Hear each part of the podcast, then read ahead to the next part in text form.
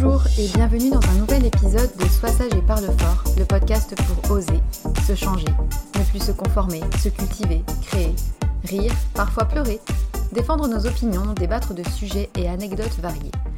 Je suis Marie et comme vous le savez, j'ai décidé d'arrêter d'être trop sage et de parler fort de ce que j'ai envie, comme j'en ai envie.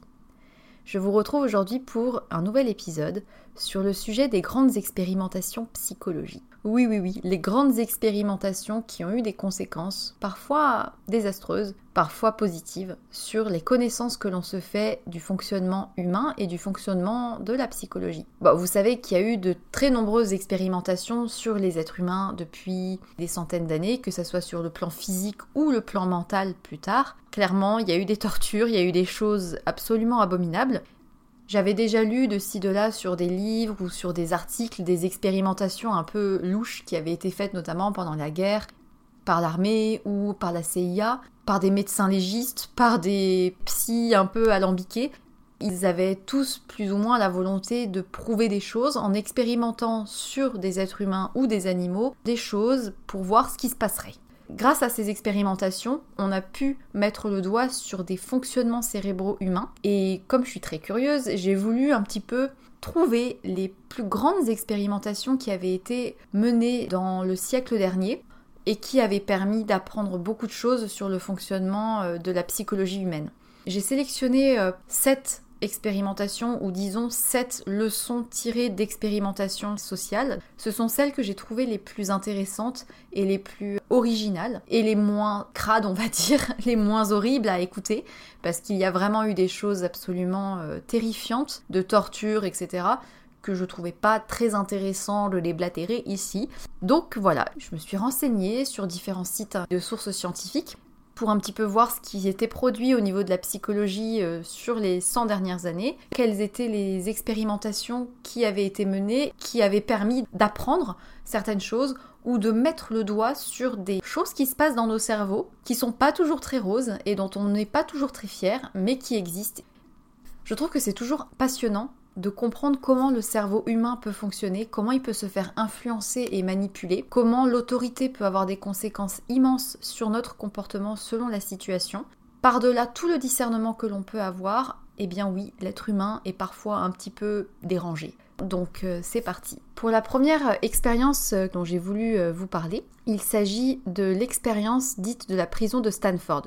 Elle a été menée par Philippe Zimbardo qui a décidé de séparer en deux groupe d'étudiants à Stanford pour un jeu de rôle. Un des deux groupes était désigné comme étant les prisonniers et l'autre groupe était les gardiens. C'était en fait une expérience qui a dû être interrompue parce que ça a découlé sur des humiliations en tout genre et de la torture. Il a voulu montrer que on peut avoir en nous du négatif qui survient à tout moment selon l'environnement dans lequel on est. En fait, les sujets, tous des étudiants, étaient invités à participer à cette espèce de jeu de rôle. Il y avait d'un côté les gardiens et de l'autre les prisonniers.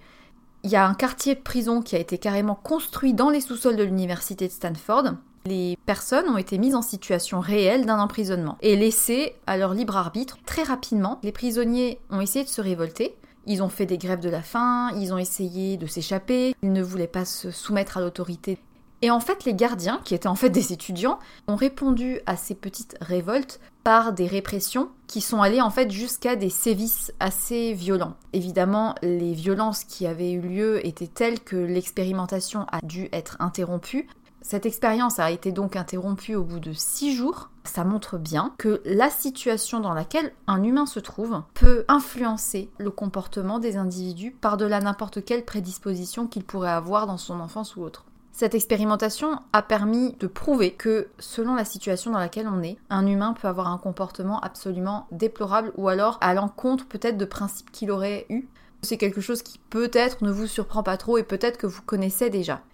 La deuxième expérience dont je vais vous parler, c'est l'expérience de l'obéissance par Milgram. Alors celle-là, je l'ai trouvée assez intéressante. Milgram, psychiatre, qui avait été très choqué de voir que les Allemands étaient fans du Führer. Il était très impressionné que les gens aient pu obéir à ce point à des ordres criminels de Hitler. Il s'est dit, ok, je vais vérifier si chacun d'entre nous est capable d'obéir de la même manière à des ordres absurdes, complètement illégaux. Milgram a mis en situation une fausse expérience de test de la mémoire. Les personnes étaient invitées à faire un test, il a mis en scène quelque chose. Les personnes devaient punir les personnes qui répondaient mal, décharger des chocs électriques devant l'autorité de la blouse blanche et des médecins qui disent faites ci, faites ça, une majorité écrasante des gens qui étaient soumis au test, de toute origine confondue, ont obéi sans sourciller et sans réfléchir et donné des secousses électriques qui auraient pu être mortelles si elles avaient été réelles, puisque évidemment en vrai il n'y avait pas de décharge électrique mais ça prouve bien que l'être humain est capable du pire. Il voulait prouver que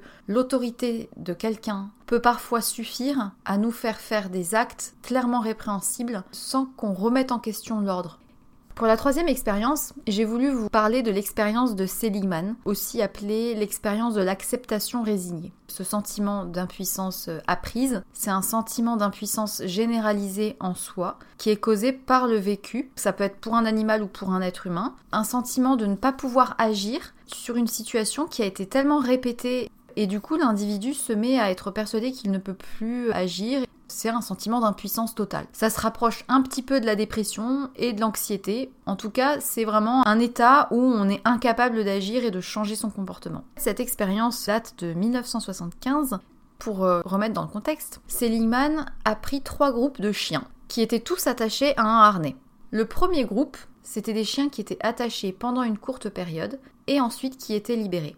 Les groupes 2 et 3 sont restés par contre attachés. Le groupe 2 subissait un choc électrique et il pouvait arrêter le choc électrique à condition d'appuyer sur un levier. Donc ce groupe 2 là, il avait les chocs électriques, mais il pouvait se libérer du choc électrique en appuyant sur une pression.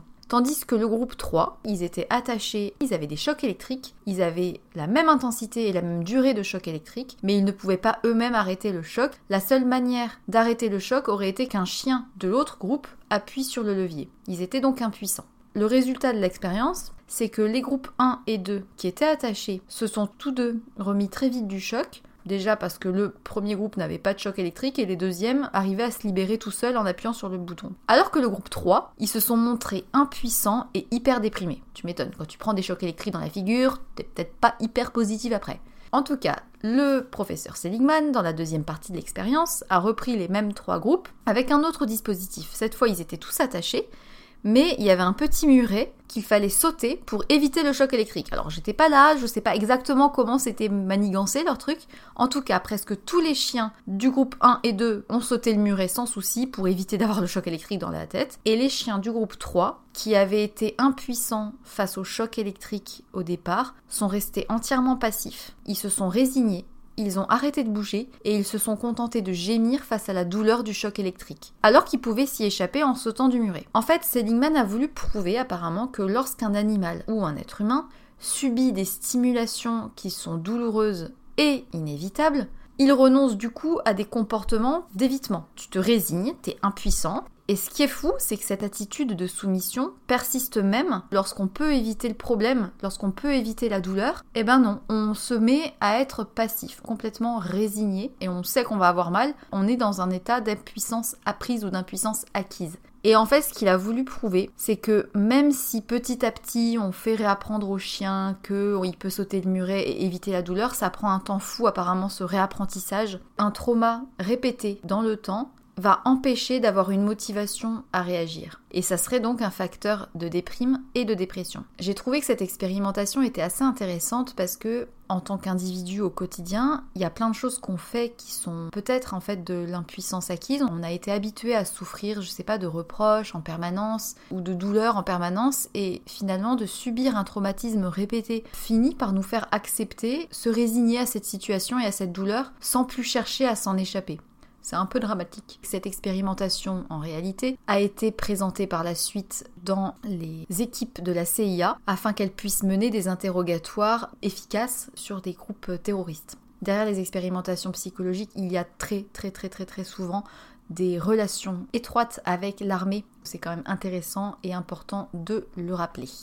Pour la quatrième expérience, c'est pas vraiment une expérience, c'est plus une technique de manipulation qui a été découverte en fait par un chercheur américain. Son expérience date de 72. C'est le chercheur américain Harris qui a cherché à comparer deux méthodes pour manipuler quelqu'un et l'influencer. Il s'agissait de manipuler un individu afin qu'il donne de l'argent. Du coup, il a testé deux approches sur des personnes au hasard dans la rue pour obtenir un euro. Enfin, à l'époque, c'était euh, le montant qui était nécessaire pour appeler dans une cabine téléphonique ils étaient dans la rue, il a testé deux approches différentes pour pouvoir obtenir cet argent des inconnus. Dans la première approche, il fallait demander aux personnes à être dépannées pour téléphoner avec un euro. Il n'y a qu'une seule personne sur dix qui acceptait de donner l'argent. Et dans la deuxième technique de manipulation, l'approche consistait à d'abord demander une requête moins coûteuse entre guillemets pour le passant rencontré, en demandant l'heure très gentiment et ensuite en redemandant de l'argent pour téléphoner. Et là, la moitié des passants ont accepté de donner l'argent. On a carrément augmenté les chances d'avoir de l'argent de la personne rien qu'en lui posant une question avant. C'était une expérimentation par un chercheur et il voulait montrer que le fait de poser une question et d'avoir une première requête avant la vraie demande engage un peu la personne en face de qui tu es. Du coup, il est déjà dans une démarche d'acceptation parce qu'il va pas te dire non à te donner l'heure. Il a déjà accepté quelque chose et quelque part c'est plus simple de le faire accepter ensuite la deuxième requête. Cette méthode en plus elle a un nom, pied dans la porte. Donc euh, demain si tu veux de l'argent de quelqu'un dans la rue, pose-lui une question et ensuite tu pourras peut-être avoir quelque chose. L'autre conclusion qui a été euh, émise, c'est qu'en fait la personne se dit que euh, c'est parce qu'on a besoin de l'heure et que c'est l'heure d'appeler notre ami qu'on a vraiment besoin de cet argent.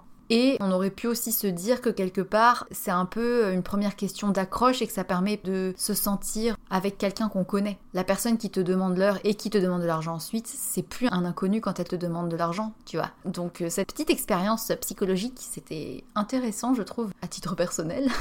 J'exagère, je ne suis pas du genre à demander de l'argent après avoir demandé l'heure. Pour la cinquième expérience, j'ai voulu te parler quelque chose de quand même un peu moins drôle, un petit peu moins rassurant. Ça a été mené en fait à la suite de l'expérience de 1000 grammes dont j'avais parlé au début. Vous savez, les chocs électriques. Bon, là, cette expérimentation s'appelle le meurtre avec déresponsabilisation. Ça a été mené par un psychiatre Charles Hoffling, qui voulait pousser le bouchon plus loin. Alors de mémoire, il me semble que c'était dans les années 70. Ce psychiatre Charles Hoffling s'est demandé si ce serait réalisable dans la vraie vie. Dans l'expérience de 1000 grammes, avec l'obéissance à l'autorité, les personnes étaient dans une certaine situation. Des faux médecins, il y avait des faux euh, médicaments, des faux chocs électriques. Enfin bon, c'était assez réaliste. Ce Charles Hoffling a voulu voir si, en utilisant une méthode douce, les gens obéiraient aussi, sans réfléchir, peut-être même commettre un meurtre. La conclusion de l'expérience de Milgram, pour rappel, c'était que à partir du moment où on se plie à l'autorité, quelque part, c'est comme si on rejetait la faute, ou en tout cas on se déresponsabilise de l'acte barbare que l'on commet, parce qu'il nous a été imposé. Dans cette euh, expérimentation, dans les années 70, Monsieur Hoffling a utilisé une méthode douce pour voir si ça marchait quand même. Il a appelé 22 infirmières qui étaient chacune responsables d'un service de deux hôpitaux. Ok? Je vous suis. Il leur demandait un petit service à savoir administrer un médicament dosé à 20 mg à un patient qu'il était censé passer voir dans la matinée. Donc il appelle les 22 infirmières, il se fait passer pour un médecin qu'elle connaissait seulement de nom, qu'elle n'avait jamais rencontré en vrai, et ensuite il leur demandait d'administrer un médicament au patient X qu'il allait voir dans la matinée. Alors le petit texte en question c'était Bonjour, je suis le docteur D du service de psychiatrie, je dois voir un de vos patients dans la matinée, monsieur X, et j'aurais aimé que vous lui administriez un médicament pour que celui-ci ait commencé à agir avant que je n'arrive. Pourriez-vous vérifier s'il y a tel médicament dans l'armoire à pharmacie? D'interrogation. Donc ce médicament, en l'occurrence, pour la petite histoire, il est normalement dosé à 5 mg. La dose normale c'est 5 et la dose quotidienne maximale c'est 10. Lui, il disait d'administrer d'un coup 20 sachant que ça n'était ni sur l'ordonnance, qu'elle ne connaissait pas le médecin, en tout cas qu'elle ne l'avait jamais vu, qu'elle n'avait la personne que par téléphone, et qu'elle recevait un ordre de quelqu'un dont elle n'a pas à recevoir d'ordre. Une fois que l'infirmière avait effectivement confirmé qu'il y avait bien ce médicament dans la pharmacie, le faux médecin lui disait Bah écoutez, regardez l'étiquette, ok, c'est ça, bon, bah dans ces cas-là, donnez 20 mg à monsieur, machin, j'arrive dans 10 minutes. Et à ce moment-là, je rédigerai l'ordonnance. C'était un ordre clairement illégal. C'est par téléphone, le médecin, elle le connaît pas, c'est un médicament qui n'est pas autorisé dans la prescription du patient, enfin bon. Et en fait, sur les 22 infirmières qui ont été contactées par téléphone par ce médecin, 21 sur 22 ont obéi et ont préparé les quatre capsules sans chercher à s'y opposer du tout. Bon, évidemment, ils sont intervenus avant que les capsules soient données quand même et ils leur ont révélé que c'était effectivement une expérimentation, que ça servait à prouver, etc. Enfin bref, tout est bien qui finit bien, aucun patient n'est mort, mais ça prouve quand même bien qu'il y a eu une obéissance de fait quand on a une autorité supérieure à soi, même à distance et même de manière douce. Ça a permis notamment de mettre le doigt sur des techniques manipulatoires assez dangereuses et c'est sur ça que se fonde, vous savez, le social engineering. Je ne sais pas si vous connaissez, c'est la grande pratique qui se fait sur internet quand tu te fais arnaquer, piquer ta carte bleue, que tu reçois des messages, des spams. Enfin, je me suis fait arnaquer il n'y a pas très très très longtemps par une fake assurance qui voulait m'offrir des iPhones ou je sais pas quoi. Enfin bref, j'ai failli donner mon numéro de carte bleue, mais quand je me suis rendu compte que j'avais failli faire ça, je me dis putain. Et ce genre de technique manipulatoire douce est très très très puissante. En fait, il y a une forme de déresponsabilisation face au supérieur qui est vu comme un expert. On accorde presque plus de confiance au supérieur parce qu'il a un titre qui le rend plus fort. Bon, les infirmières ont admis qu'elles avaient déjà par le passé accepté de faire des choses dont elles n'étaient pas forcément sûres qu'il faille le faire parce qu'elles avaient peur tout simplement. C'est assez parlant comme expérimentation.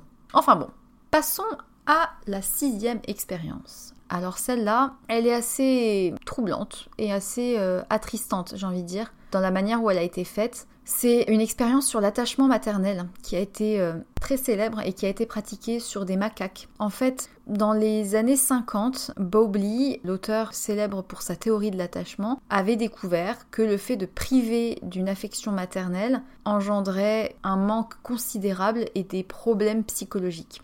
Il avait établi que la manière dont on tisse des liens et dont on est capable de lier des relations est complètement déterminé par la manière dont nos parents ont été avec nous et selon comment on a été conditionné quand on était petit. Plus tard, du coup, le psychologue américain Harlow a voulu tester cette théorie de l'attachement. Il a décidé de faire cette expérience dans les années 50 auprès de macaques, Rhesus, une espèce asiatique de singe qui s'habitue très très vite à l'être humain. Il a eu pour but d'étudier leur comportement en laboratoire. Je trouve ça assez abominable comme expérience. Ce sont des tests sur des animaux. Déjà d'une part, c'est immoral et ça n'a été que destructeur pour ces animaux qui n'avaient rien demandé, même si effectivement ça a pu confirmer la théorie d'attachement et même plus qu'un peu. Dans cette expérience, la première étape consistait à séparer les bébés macaques de leur mère.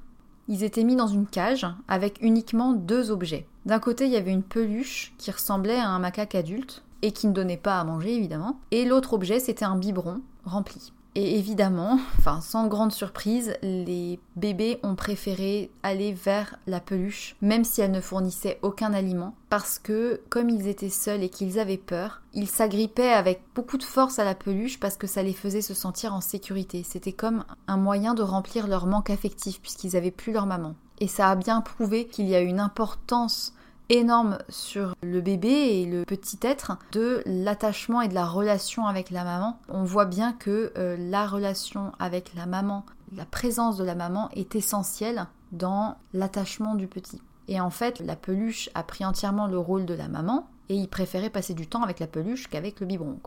La deuxième phase de l'expérimentation était pire. Il a enfermé euh, les singes cette fois dans des espaces encore plus petits. Il n'y avait que à boire et à manger, il n'y avait plus de peluche, il n'y avait rien d'autre. Donc ils étaient complètement isolés. Et là, les singes se sont mis à développer un état complètement euh, apathique, à être euh, passifs, à développer des altérations mentales. Et une fois qu'ils étaient arrivés à l'âge adulte, ils étaient non seulement incapables de lier des relations avec les autres singes, mais en plus certains n'arrivaient même pas à se nourrir et étaient passifs face à l'acte de manger et se laissaient mourir en fait. Et la troisième phase, qui a été pire, comme il se rendait compte Arlo que les femelles n'arrivaient pas à tomber enceintes, elles ne montraient pas d'intérêt pour la reproduction, il les a fécondées de force. Et en fait, ces femelles ne montraient aucun signe d'intérêt pour leurs petits. Elles les délaissaient complètement, elles les ignoraient, elles leur donnaient pas à manger. Certaines ont mutilé et violenté leurs bébés, provoquant parfois la mort des petits macaques. Et en fait, euh, on s'est bien rendu compte que là, la nécessité des petits était bien plus supérieure à la simple obtention d'aliments et à la possibilité de se reposer. C'est-à-dire que pour un développement sain, un développement mental et physique et émotionnel équilibré, les petits singes préféraient en fait combler ce manque de chaleur plutôt que de combler le manque purement alimentaire et le besoin physique. Cette expérimentation est assez euh, dramatique Après, elle ne fait que prouver des choses qui sont je pense, évidentes et dont on se rend de plus en plus compte actuellement, à savoir l'importance immense de l'apport affectif durant l'enfance et ses conséquences sur la vie adulte. Donc euh, je trouvais ça intéressant d'en parler. Puis j'ai voulu terminer par une, expérimentation euh, sur justement la question de la maladie mentale. La dernière expérimentation dont j'aimerais parler s'appelle l'expérience de Roseanne, ou bien les faux patients. Je l'ai trouvée intéressante. Elle permet de se poser la question de l'étiquette, du diagnostic et de la maladie mentale. Ce David Rosenan, professeur de psychologie à l'université de Stanford, il s'est posé la question de savoir si la santé mentale et l'aliénation mentale, du coup, existent, et si elles existent, comment est-ce qu'on peut les reconnaître? Donc ça, c'était sa question de base. Du coup, il a eu une idée. Il a mis en place un groupe de faux patients, enfin de faux malades mentaux, un étudiant, il y avait trois psychologues, un psychiatre, un peintre et une mère au foyer. Le but de l'expérience, c'était que chaque faux patient soit interné en psychiatrie. Donc en fait, chacun prenait rendez-vous dans un hôpital et lorsqu'il se présentait, lors de la consultation, il expliquait qu'il entendait des voix plus ou moins claires euh, depuis pas mal de temps. Ils avaient tous le même ordre, c'était de raconter une vie assez banale avec peu de troubles particuliers, euh, pas de traumatisme, pas de violence, voilà, juste qu'ils entendent des voix depuis plusieurs mois. Bon, ces faux patients devaient absolument se montrer normaux, mis à part le fait qu'ils entendaient des voix. Ils devaient être calmes, prendre leurs médicaments. Donc du coup, les gens qui les ont internés, ils ont été diagnostiqués direct quasiment comme schizophrènes. Ils leur ont donné des médicaments. Les faux patients faisaient semblant de les avaler parce que bon évidemment, euh, si en plus ils se retrouvaient shootés, euh, l'expérience aurait été un peu foirée. Ils étaient calmes, ils faisaient preuve de coopération, ils étaient gentils, ils disaient juste qu'ils avaient entendu des voix, quoi. Et en fait, malgré la preuve évidente qu'ils étaient en très bonne santé mentale, à part le fait qu'ils disaient qu'ils entendaient des voix, ils ont tous été admis pour schizophrénie, sauf un qui a été interné pour maniaco-dépression. Bon, c'est les professionnels de santé des hôpitaux qui ont déclaré, sur le simple fondement qu'ils disaient euh, j'entends des voix, qu'ils étaient schizophrènes. Aucun professionnel sur place n'a douté de ça ils étaient tous convaincus qu'ils étaient fous et aliénés. Même les autres malades, qui étaient vraiment malades, trouvaient qu'ils avaient l'air d'être normaux et d'être du milieu psychiatrique ou des journalistes. C'est dire, hein, c'est que même les malades au milieu des malades étaient moins malades que les faux malades. Enfin bref. Du coup, selon euh, Rosanan, il en a conclu que finalement, les psychiatres, quelque part, ils étaient partis pris et ils ont plus tendance à penser que quelqu'un de sain est malade que quelqu'un de malade est sain. Vous voyez ce que je veux dire?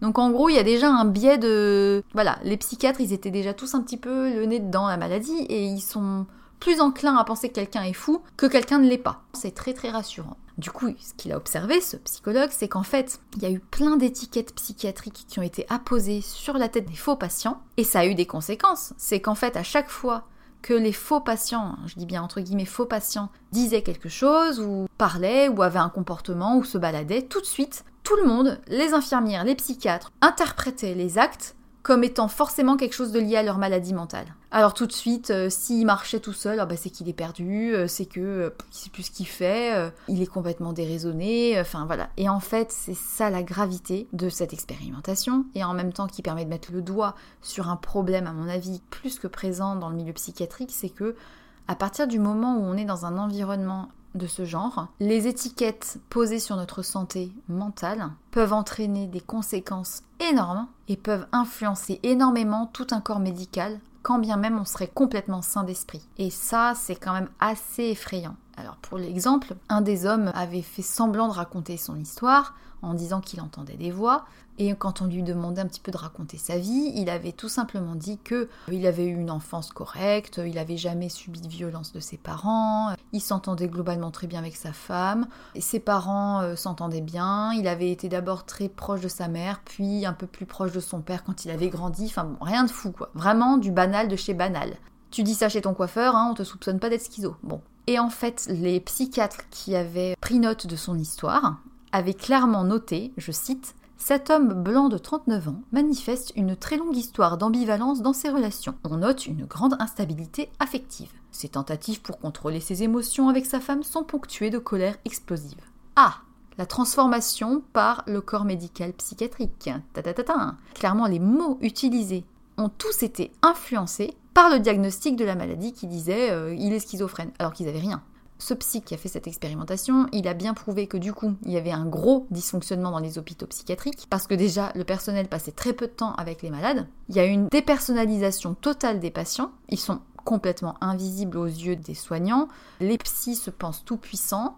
Ils ont l'impression qu'ils peuvent complètement asservir les malades et ils mettent des étiquettes schizo, maniaco-dépressif, angoissé, s'il marche dehors, c'est forcément parce qu'il est pas bien dans sa tête, ça y est, il va nous faire un petit suicide, enfin bon bref. Et en conclusion, Rosenan a simplement dit Il est clair que nous ne pouvons pas distinguer le fou du non-fou dans des hôpitaux psychiatriques. L'hôpital lui-même impose un environnement spécial dans lequel les significations des comportements peuvent être comprises de travers. Les conséquences pour les patients hospitalisés dans un tel environnement impuissance, dépersonnalisation, ségrégation, modification et étiquetage diagnostique semblent indubitablement contre-thérapeutiques. Et ça date donc de 72.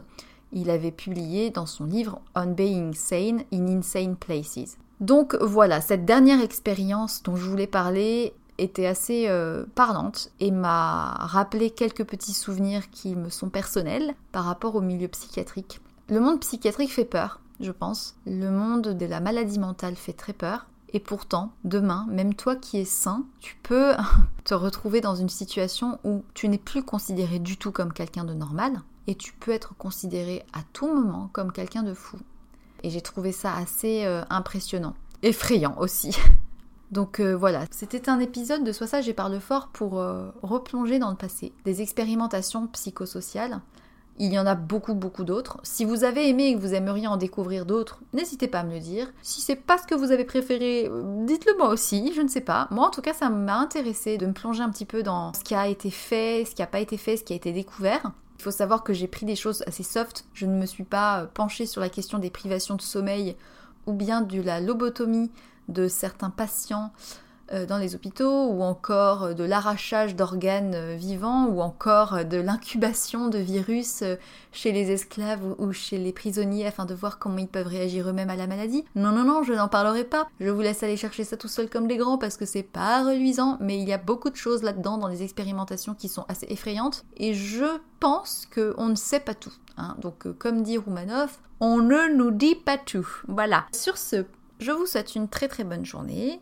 une très bonne soirée. Faites attention à ne pas rôder autour d'un hôpital psychiatrique euh, et à dire que vous entendez des voix. Il se pourrait que vous finissiez interné avec des médicaments de force. Voilà. Et puis si vous voulez de l'argent et que vous avez besoin de payer un truc, demandez-leur d'abord. Voilà. Ça c'était les petites conclusions.